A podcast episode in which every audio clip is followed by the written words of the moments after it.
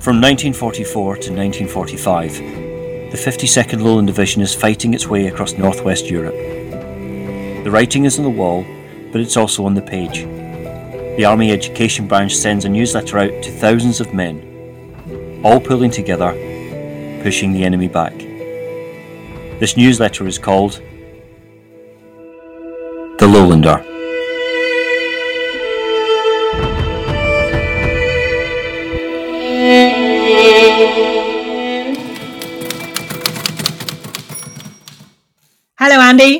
Hello, Merryn. Hello, hello. Here we are again, back with the Lowlander, picking out our favourite articles and the news updates that have caught our eye in the regular newsletter sent out to the men of the 52nd Lowland Division, this time between the 4th and 11th of March in 1945. Yeah, there were only five days worth of Lowlanders in the war diaries when I went. Clearly, some went astray, but the ones we have got show focus on Europe. Lots of reports about bombings in Germany, for example. Still, what else is going on in the war this week? In the war this week. Well, in Europe, in Germany, you've got the Wehrmacht is um, starting to call up 15 and 16 year old boys. So that, that shows how desperate things are getting. Um, and the German forces on the Eastern Front have launched Operation Spring Awakening, which is the last major German offensive of the war. But um, further afield, we've got the US has just started a 48 hour firebombing of Tokyo. That's the one that destroyed, what was it, about 16, 17 square miles of um, landscape in and around the city and killed somewhere around 125,000 people. Not good, not good. No. Shall we find out where the jocks are, please? Tell us where the men of the 52nd Lowland Division are and what's going on. Well, finally the front has now started to move and we're coming into the last days of what started out as Operation Veritable back in February. Mm-hmm. So the Germans moved out from the area in front of the Jocks who were in Afferton Wood so they start moving back to something called the Wesel Pocket. And this is basically the last toehold the Germans have on the west bank of the Rhine.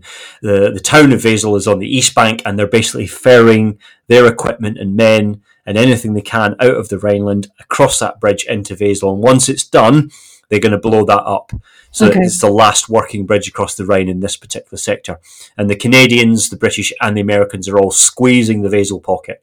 Now, the 52nd Lowland Division, once they move out of Afferton Woods, they head sort of southeast, and on the morning of the 9th of uh, March, 1945, they launched what was going to be their last attacks on this particular part of Germany. And the 4th, 5th Battalion, Royal Scots Fusiliers, they capture the town of Alpen. And immediately after them, passing through them, is the 6th Battalion, the Cameronians, and they have to capture a large industrial factory complex just outside of Alpen. And once they do that, then the 4th Battalion of the King's Own Scottish Borders, so the battalion that Peter White is in, they're going to pass through some open ground to the north of Alpen, cross over a railway embankment, and capture a sort of old, sort of medieval fortified farmhouse called Houseloo. And they're supported on the on the left by the, the Guards Armoured Division. Um, the six Cameronians, when they get into that factory, they don't capture it. In fact, they get uh, pretty severely beaten up by the Germans. In fact, a whole company, C Company, go missing, and they can't find them. They think they've all been killed. Actually, they've been captured. So pretty much the whole company was captured, um, and they were spirited away to northern Germany to a prison camp. And this causes problems for the 4th Battalion because as they're moving across the open ground, the factory, the Germans that are in the factory start firing on them and there's lots of casualties. But eventually they capture Houseloo. And really, that's it for the 52nd Lowland Division on this side of the Rhine. That's them. They once they've captured Houseloo, there's a little bit of movement the next day, but pretty much on the 10th of March, the Wesel pocket is closed and the Rhineland is finally secured. Blimey! So it's all going on. All going on. All right. Well, let's get started. Let's have a look at the Lowlander and see what they would have been reading about during that week, if indeed they had time. Yeah. 7th of March, 1945. The Battle for Mandalay. The fighting in central Burma is growing in intensity. More details have been released of the brilliant 14th Army drive that has virtually cut off the entire Japanese forces in northern Burma. The Japanese had concentrated around Mandalay and to the south around the oil fields. We first drew their reserves by crossing the Irrawaddy well to the west of Mandalay and then crossed the river at Pagan. Two divisions were quickly pushed over to prevent the Japs advancing north from Yananang Yuang, whilst the armoured spearhead pushed on 85 miles to capture Meiktila. Here, eight airfields were overrun, and airborne troops and supplies have since been pouring in to reinforce the ground troops. Meiktila is a meeting point for six important roads, and latest reports say that we are now fighting for Thazi, 14 miles to the east, and the junction of all the railways serving North Burma. Other Allied forces are less than 12 miles north of Mandalay, and in the meantime, some 30,000 Japanese soldiers have had their lines of communication southwards towards Rangoon severed by this daring feat of arms carried out in very difficult country. Yes, it's all going uh, Burma. In fact, mm. is the last really, really big, big, big battle in Burma. But we should yeah. talk about the map that's uh, directly below this. Yeah. Um, I think it's quite a good one. It's not a bad one, is it? It certainly shows who's going where. Uh, th- this is this is the land of places that are really, really difficult. I mean, Yenanang. For goodness sakes. Mugwe. yeah, but it's good because it shows you the all all the axes of advances that you just mentioned They've shown, and actually it shows the Chinese as well at top at uh, Lashio. Um, so that's the Chinese up there, and it's got the uh, crossing at Shwebo, uh, the attack on Mandalay. So that was the 19th Indian Division and the Second British Infantry Division attacking Mandalay. Uh, in fact, it's not captured really until, the end of March, but they get into the city this week mm. uh, and they start to clear the Japanese who are notoriously uh, tough at defending them. Um, and in, in the same time, um, the, the, there's a sort of another force attacking Meiktila, um, which is uh, so they're sort of enveloping the Japanese. Um, and it's it's kind of the last big big battle um, yeah, it's, it's, it's almost the last hurrah, isn't it? And this is this is the second British division, which is General Sir Cameron Gordon Graham Nicholson. Yes, and, and he was um, he he became the governor of the um, the Royal Hospital at Chelsea. Oh, did he really? Yeah, yeah, he did. Yeah, yeah. And, uh, and, of course, the first battalion of the Royal Scots is in the second division. They are the senior British infantry battalion regiment in the in the British Army, and mm-hmm. of course, there's people in the 79th Royal Scots within the 52nd. So there's a link there. No doubt they would have known people in that division uh, and in that battalion fighting. It's still impossible place names, though. Uh, yes.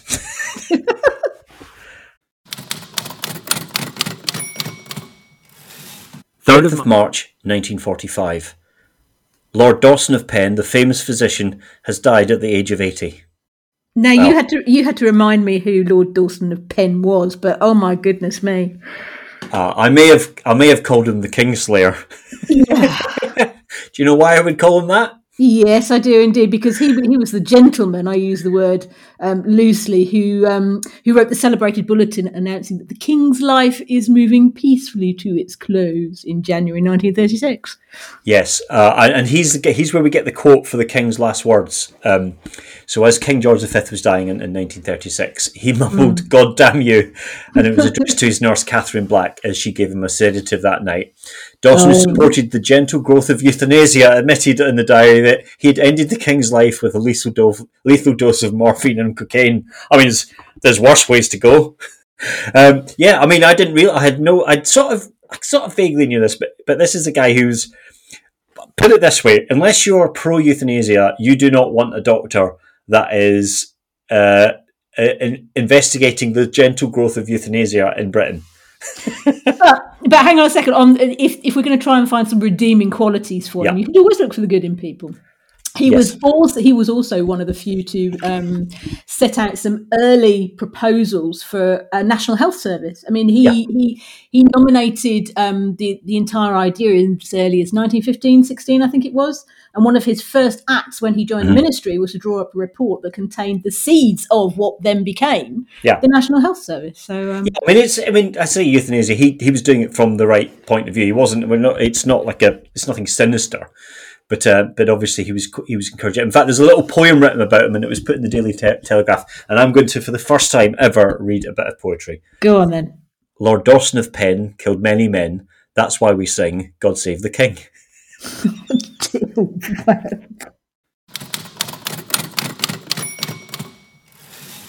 Ninth of March 1945. The Rhine is crossed. Men of the American First Army are across the Rhine. From the snow capped mountains of Switzerland to the polders of Holland, it was all along the river that the enemy probably hoped to make a stand. Behind its broad, swift stream, he could regroup his shattered armies, could rest and re equip them, and in a last desperate effort to postpone the inevitable, he could deal us a bloody nose when we should eventually strike out for a bridgehead on the eastern bank. It is early yet, but all those hopes may well be shattered by the coup which the First Army has brought off. On Wednesday afternoon, infantry and tanks that had reached the suburbs of Bonn skirted round the town and began a thrust up the excellent road which runs parallel to the river. Soon they passed beyond the little town of Godesberg, whither Mr. Chamberlain once flew, complete with umbrella, to meet the Fuhrer. And shortly afterwards, American infantry turned up at Remagen, seven or eight miles further upstream. It is evident the enemy was badly caught out. At Remagen, a railway bridge spans the Rhine. It was this bridge that fell intact into our allies' hands. Opposition was alight, and our bridgehead is described as firm. Opposition was slight, and our bridgehead is described as firm. One thing is certain the enemy will strain every nerve to shake us out of our foothold, but providing we can hold on, we shall sooner or later be able to turn the whole line of his river defences. Well, that's kind of two weeks ahead of the planned uh, crossing of the Rhine. Do you know anything about the uh, the bridge at Remagen? I know it's a film. Apart from the film, yes, they, they, they, sort of basically turned up on the seventh of March. The Americans, um, yeah, um, uh, under um, Lieutenant Colonel Engelmann, uh, he led a task force towards Remagen because they had a, a, suspicion it was in, it was intact. Mm-hmm. And as they got there, they realised the bridge was intact, and he and he radioed back basically to the um, Brigadier General um, Hodge and said, um, "Well, we can see we can see the bridge is intact. Do you think we should actually get across?" Mm. He said, "Yes," and that went back up to um, very up to various different commands. They said, "Yeah, go for it," and they, they they crossed it after a little bit of fighting. And the Germans had prepped the bridge for demolition, um, but there was a problem with the circuit, and they basically failed to blow it before the Americans got on the bridge. And it, I mean, we could spend hours and hours and hours talking about the bridge at Remagen, but basically, the German engineers messed it up and they actually um, they actually didn't manage to blow it or not successfully blow it. And then, of course, that was the Americans across. And the Americans have actually eventually put five divisions across the bridge with, over the next sort of um, next few days and weeks. And ev- eventually, the bridge, under its own steam, collapsed. So there had been some damage to it from from some of the explosions, and the bridge collapsed into the river on the seventeenth of March.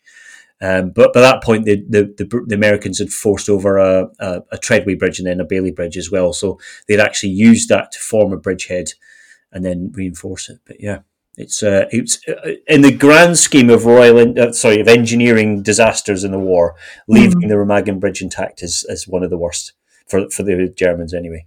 So, so that means German engineering that makes them decrapper sappers, doesn't it? I think we should move on now.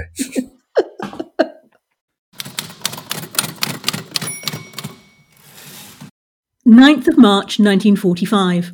See the World at Home. A committee appointed by the government in 1943 has just reported what it thinks should be done about television after the war. The committee wants a new start to be made on the Alexandra Palace lines as soon as possible and other stations to be set up in six provincial centres. It also suggests a yearly license of £1 to make television self supporting. But fee or no fee, there is certain to be a great future for the industry, for by relaying films, it will bring Ginger Rogers and Betty Grable into your own homes.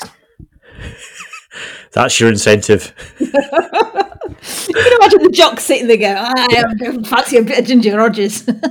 uh, I mean, I mean that. So, it, I mean, t- there was no television broadcast during the Second World War. They, in 1939, they, they shut it off because they were worried that the signal might be able to help the German bombers sort of triangulate where their position was and all the rest of it. Mm. Um, but it's, it's like everything in the war. Even though the war is going on, they're always thinking about stuff after the war. Once we get through this, what are we going to do? What's the what's the world going to be like? Um, and of course, setting up television. Now, television re- restarted again basically in 1946. Mm-hmm. Uh, and and then obviously the rest is history because the license fee takes on. We still pay the license fee nowadays, although some people think it's controversial. Um, uh, and the six regions are, are, still there as well. Really, you know, you've got the, the various different regions around the UK. Yeah. And and I used to actually work um, for the company in the UK that actually manages all of the TV broadcasting towers, and the the Alexandra Palace mast is still in use. That was set up then; it's still in place, um, and it's still got television broadcasting on it. Um, is, it, is, it the same bit of infrastructure? It's the same eighty-year-old bit of the actual structure itself, but the, the, the obviously the the, the um, transmitter on it is very different. It's a digital mm. transmitter and stuff like that. Mm. Yes, yeah. Because it's, it's also worth, I think, remembering that I mean, television hadn't been out that long, had it? No, I mean, it, I think it only really started properly. Um, 1930. 1930 properly. I mean, John yeah. demonstrated it obviously first in 1926, but 1930 and then um, then it's kind of there was actually BBC One, oh well, BBC Television, which later becomes BBC One in 1932. So it's it's it's it's it's actually been going quite long, and actually, ironically, we're now sort of probably toward getting towards the end of terrestrial television as we record this, aren't we? Really, we've probably only got another few years of it. You think so? As it was, yeah. yeah. I mean, there'll probably still be something in place, but it's not like it was when we were we were younger, certainly. I know, I know that we sometimes take for granted the fact that we, you know, look things up on YouTube and find passing mm. news reels and odd bits of video and such and such. But when we think back to how people were or weren't getting their information and what, mm. what the swing of um, communication was, radio was so important. I mean, yeah. it, all the way through the the the Lowlander, we we're now starting to see, and it wasn't there to, to start off with. In fact, underneath this article, directly underneath this, this is on the back page of um, of, of, today's Lowlander. We've got yeah. good listening, 9th of March, yeah. 1945, home service and the forces services, um, radio, merry-go-round, Ambrose, and and the arts and stuff, and um, yeah. And, and, and it's, it's interesting to think how quickly the men coming back to Britain would have then settled into, well, you know, I want to have a television in my home and watch things yep. or not. They'd yeah, have been, definitely. yeah, used to getting their information by radio. 9th of March 1945. A VC for RAMC. The posthumous award of the Victoria Cross has been made to Lance Corporal Harden of the Royal Army Medical Corps for heroism in bringing in wound for heroism in bringing in wounded on the 23rd of January this year. He was in the British Liberation Army. Mm, this is Henry Eric Harden, VC, RAMC, Lance Corporal Harden. He was a medical orderly attached to Able Troop of 45RM Commando in January 1944. And um, was it as, as First Commando Brigade, as it then became, they were tasked to clear the enemy from the Roermond Triangle. That's right. They, they, they, were the very north, uh, sort of northwest of the Roer Triangle, so quite a few miles away from the 52nd Lowland Division, but a vital part of rolling up that that northwest part seventh, of the triangle. Yeah, Seventh yeah. Armored Brigade. Yeah. yeah. No, well, no, no, no. Seventh Armored Division. Oh, I thought it was Seventh Armored Brigade. Nope, Seventh Armored Division, um, and they were just to the north of them, or just just ahead of them. Okay, so so he Harden was um, he basically went against orders. Uh, there was an attack, if I remember rightly. There was an attack. He went out to collect the wounded. Um, went out back out again. Um, and he wasn't actually acting as um, a, a, a, medical orderly at the time. He got hit. He sort of went down on the second trip out, and then got told to stay where he was. But he, he refused orders, went out again, and I think his citation. And um, there, there's a there's a plaque at the bridge at oh what's the name of the place? Montfort Beak is the name of the place where it happened. And there's a plaque on the bridge there that actually almost disagrees with the citation about how many times he this man went out to try and retrieve the wounded and bring them back from under the cover of fire. Brilliant. Yeah. 10th of March 1945. The Scottish Seaweed Research Council issued a report yesterday which forecasts a flourishing industry after the war, Apparently, seaweed can be used for textiles, food production, toothpaste, and as a fertilizer. Down with herring, up with seaweed. Yeah, That's we've what had I enough say. of herring. We're now on to seaweed. Specifically, types of kelp. I think they're talking yeah. about here. Yeah. So, so the word kelp refers yeah. to the refers to the burnt ash of seaweed. Although that's that's what it used to mean, but it's it's been extended to include living plants now. Go on. What do you know about seaweed then? Well, specifically in relation to the Scottish Seaweed Research Council or Yes. Association. Yes. Well, it was the council, and then it got turned into the association. They basically set this up um, to to investigate what they can use seaweed for yes. in Scotland. Two things: a to provide jobs for the Outer Hebrides, the Western Isles, where you know obviously industry isn't particularly massive, and then also to find out what possible use they could use it for. And it has multiple uses, but in this particular scenario for the war effort, they were interested in replacing the jute uh, textile industry, so the one in, in, in Dundee yeah. because they could extract certain fibers from um, from seaweed, which were potentially better or um, and cheaper and all the rest of it, and obviously requires less import um, responsibility. If you think about shipping during the Second World War, so uh, similar to the Herring Council, they set up a council to look specifically seaweed, and then the idea is also carrying that on after the war. So, what can they use seaweed for, um, and and can they sustain an industry? Yeah, it, it's a peculiar thing because seaweed was um, it was used in the glass and soap industries in the late 1800s. In Mhm. fact, for, for ages and ages, because you get soda from brown seaweed. And um, by 1830, I think it was that they, they were sort of bringing in 20, 25,000 tons of it and burning about a million tons of it on the shoreline for Yeah. you know waste, waste materials afterwards. But what they realised was that seaweed, seaweed is a source of alginic acid, and Yeah. that's what you that's what you need to develop camouflage textiles. So. Ah.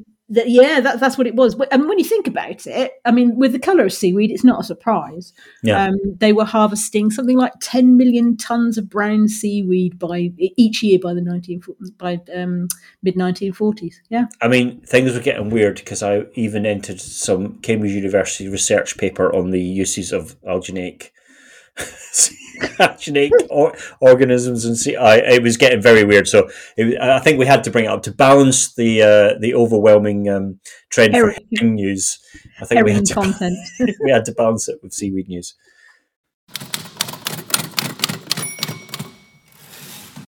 10th of March 1945. Castles in the air. The German industrial city of Kassel was hit twice in the past 24 hours. On Thursday night, it was heavily hit by the RAF, who also raided Hamburg and Berlin.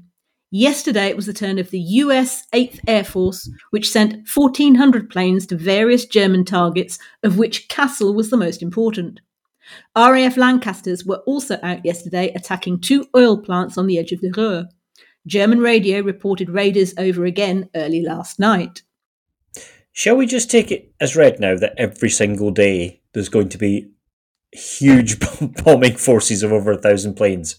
Because Yeah. every single time we pick up the Lowlander now, they just it's the numbers, and, and it's not just once a week or once every couple. It, it's not every single day, but it's not far off. There's over yeah. fourteen thousand, or sorry, fourteen hundred aircraft. It's it's uh, astonishing. It's it's been quite strange as well because as we've gone through recording these, picking up on the trend of what's coming back in terms of information. I mean, we we, we, Mm. we often say to each other, you know, oh, we haven't picked out an article about submarines this week or about the Far East or Russia, etc., etc. But the the the move towards all the content being about the impact of bombing, I wonder Mhm. if that is because the the men who would have been reading, I mean, that's what they would have been focused on, wouldn't it? What's going on over their heads? So it would have been a very natural thing to do to to put that content in there, whether or not it is the focus of the you know the, the war effort. But what they want and need to read about is you know what's going on around us. Yeah, I Can- think I think there's a morale question as well. It's good to Yeah. it's good to let the men know that, that that this is going on. I mean, they would have. I mean, you know, when you read accounts in Northwest Europe, they can hear and they can see the bombers going over. But just to maybe to read it, it's good good morale. Like you're not on your own. You're actually you know No, we're no, still no, hammering the Germans. Don't mention morale and bombing in the same sentence. That's just a, a tra- Mor- tragedy waiting to happen. Really? Yeah, because the minute we start talking about bombing campaigns and you know, oh, it was all designed to impact the morale of the No, German okay, people. let me re- let me re uh, let me reword that. It's the morale of the soldiers reading the newspaper reports. Yeah, yeah, So yeah. maybe you can structure that sentence because I don't think I've got the ability to. What the, the reason though that I, I um, picked this article out was Castle. C C A double S E L is how they're spelling it here, but we Mhm. know it better as Kassel with a K. Mhm. And, and, and Kassel, one of the reasons they were targeted, I mean, they mentioned that it's an in- um, a centre of industry, but do you know what it was? What? It was uh, it was um, the headquarters for Germany's Wehrkreis Nine, and it was a, a subcamp of Dachau that provided forced labour for the Henschel facilities, which included the tank production plants. Ah, well, I mean, really, if you, it, I think what you can do is eh, when you say industrial area of Germany, there's no doubt some form of work or labour camp nearby where they're using slave labour from Europe and obviously you know Jewish prisoners as well. So It's, it's, Yeah. a, it's, it's a fascinating place, Kassel. is um, secret societies in the 1600s. It was, um, uh, well, that they had a centre of, of um, that they were selling mercenaries to the British Crown to help suppress the American Revolution. um, it was uh, Napoleon. is that the Hessians? Yeah, yeah. Oh, okay, right. Well, I know that from Sleepy Hollow, the film.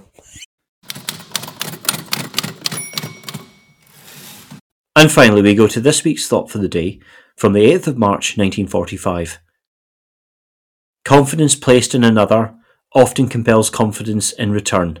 Livy. Do you know who Livy is? Yep. Do you know what he's on about? Uh, I've got a think. I have a feeling it's about Scipio Africanus, isn't it? Oh, well played, well played. So this is so Titus Livius, Livy, um, history of Rome. Yep. Yeah, you've got the Carthaginians that are fairly preoccupied with the Celtiberian War.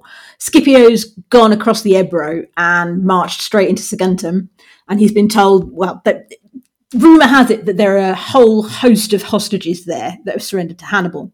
Mhm. There's, a, there's a guy called Abelox who was a noble from Hispania, originally a friend of Carthage, and he figures that getting the hostages back might play really well strategically because it'll get him in well with the with, with the Spanish chieftains. But he also knows that the guardians of the hostages are going to do absolutely nothing without the orders of Bostar, their commanding officer. Yep. So what he figures is he's going to go across and have a quick chat, and and he organises what in in Livy's words is a secret interview with him. So you've got Abelox and Bostar together, and he goes up to to to Bostar and he says, "Up until now, the Spaniards have remained loyal because they've figured that the Romans are a long way away." Now, the Roman camp is on our side of the Ebro. It's pretty secure and things are about to change. So have confidence that if you show restraint and if you show willing, then you things aren't going to go pear shaped. Bostar's pretty surprised by this. And he says, Well, okay, if you want me to show willing, what could I do? Abelox turns around and he says, Send the hostages home. That will evoke gratitude, he says, from their parents, who are very influential people in their own country, and also from their fellow countrymen. Everyone likes to feel he is entrusted. The confidence you place in others generally strengthens their confidence in you. There you go. Yes. But, but, but, but, but I was surprised because when we were circling bits and pieces to talk about this week, I thought you were going to pick a thought for the day that's from a Scotsman. Today's thought for Scotsman by a Scot, which is on the 6th of March, and it reads Today's thought for a Scotsman by a Scot. The address at Trinity Church, Glasgow on Sunday was probably without precedent, for it was given by none other than the comedian Jack Anthony. And here's the thought he left with the congregation Too many Scots think laughter comes from the devil. So, what about that? Well, my immediate thought is I've got I'm more interested in Scipio Africanus. um, uh, well, well, I had to Google Jack Anthony because I'd never heard of him. But he uh, he's a music hall comedian from he was born about 1900, died in Yeah. 1962. He'd actually been in a couple of films Mhm. um, in the 20s. Uh, the Texas Tornado, The Fighting Marine, Hellship Bronson. So some sort of fairly well-known films in America, but he actually came back and was a comedian in, in Scotland. And um, uh, he's like any of those comedians. If you were to Google videos of him or audio of him, it probably wouldn't be that funny. Oh, it's true. Anyway, he does it. He does this. Uh, somehow he's been roped into giving a sermon at this church and um, and suggesting that uh, laughter comes to the devil. But um, what he means by that, I don't know. The jocks would have known him though. Oh yeah, definitely. Yeah, no, he he he's he's he's a well known character. He's got some films under his thing, and he's he played all around the sort of musicals of Scotland and, and mm. Britain as well. So yeah. Oh well, but between him and Scipio, I think I'd probably take Scipio as well too. Yeah. All right, let's call it a wrap there, and I'll see you next week. Yep. See you then. Okay. Bye. Bye. Thank you for listening to this episode of The Lowlander. The Lowlander was written, produced, and presented by Andy Aitchison and Merryn Walters. This was a hellish good production.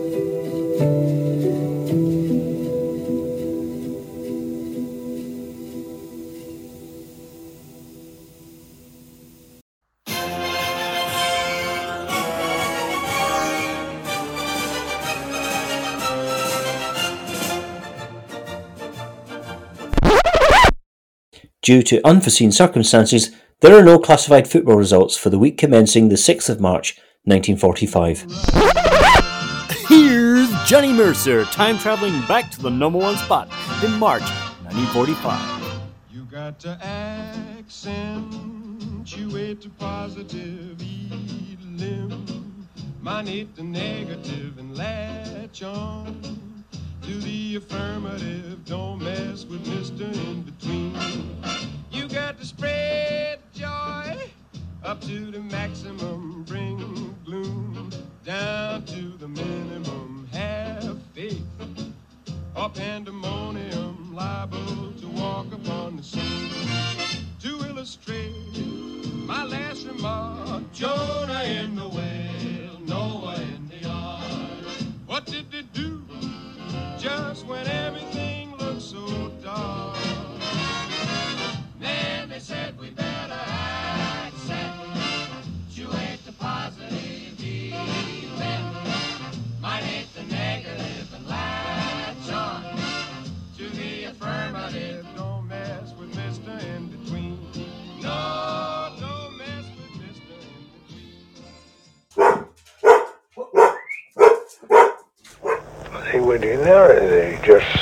the Germans off. They were hideous.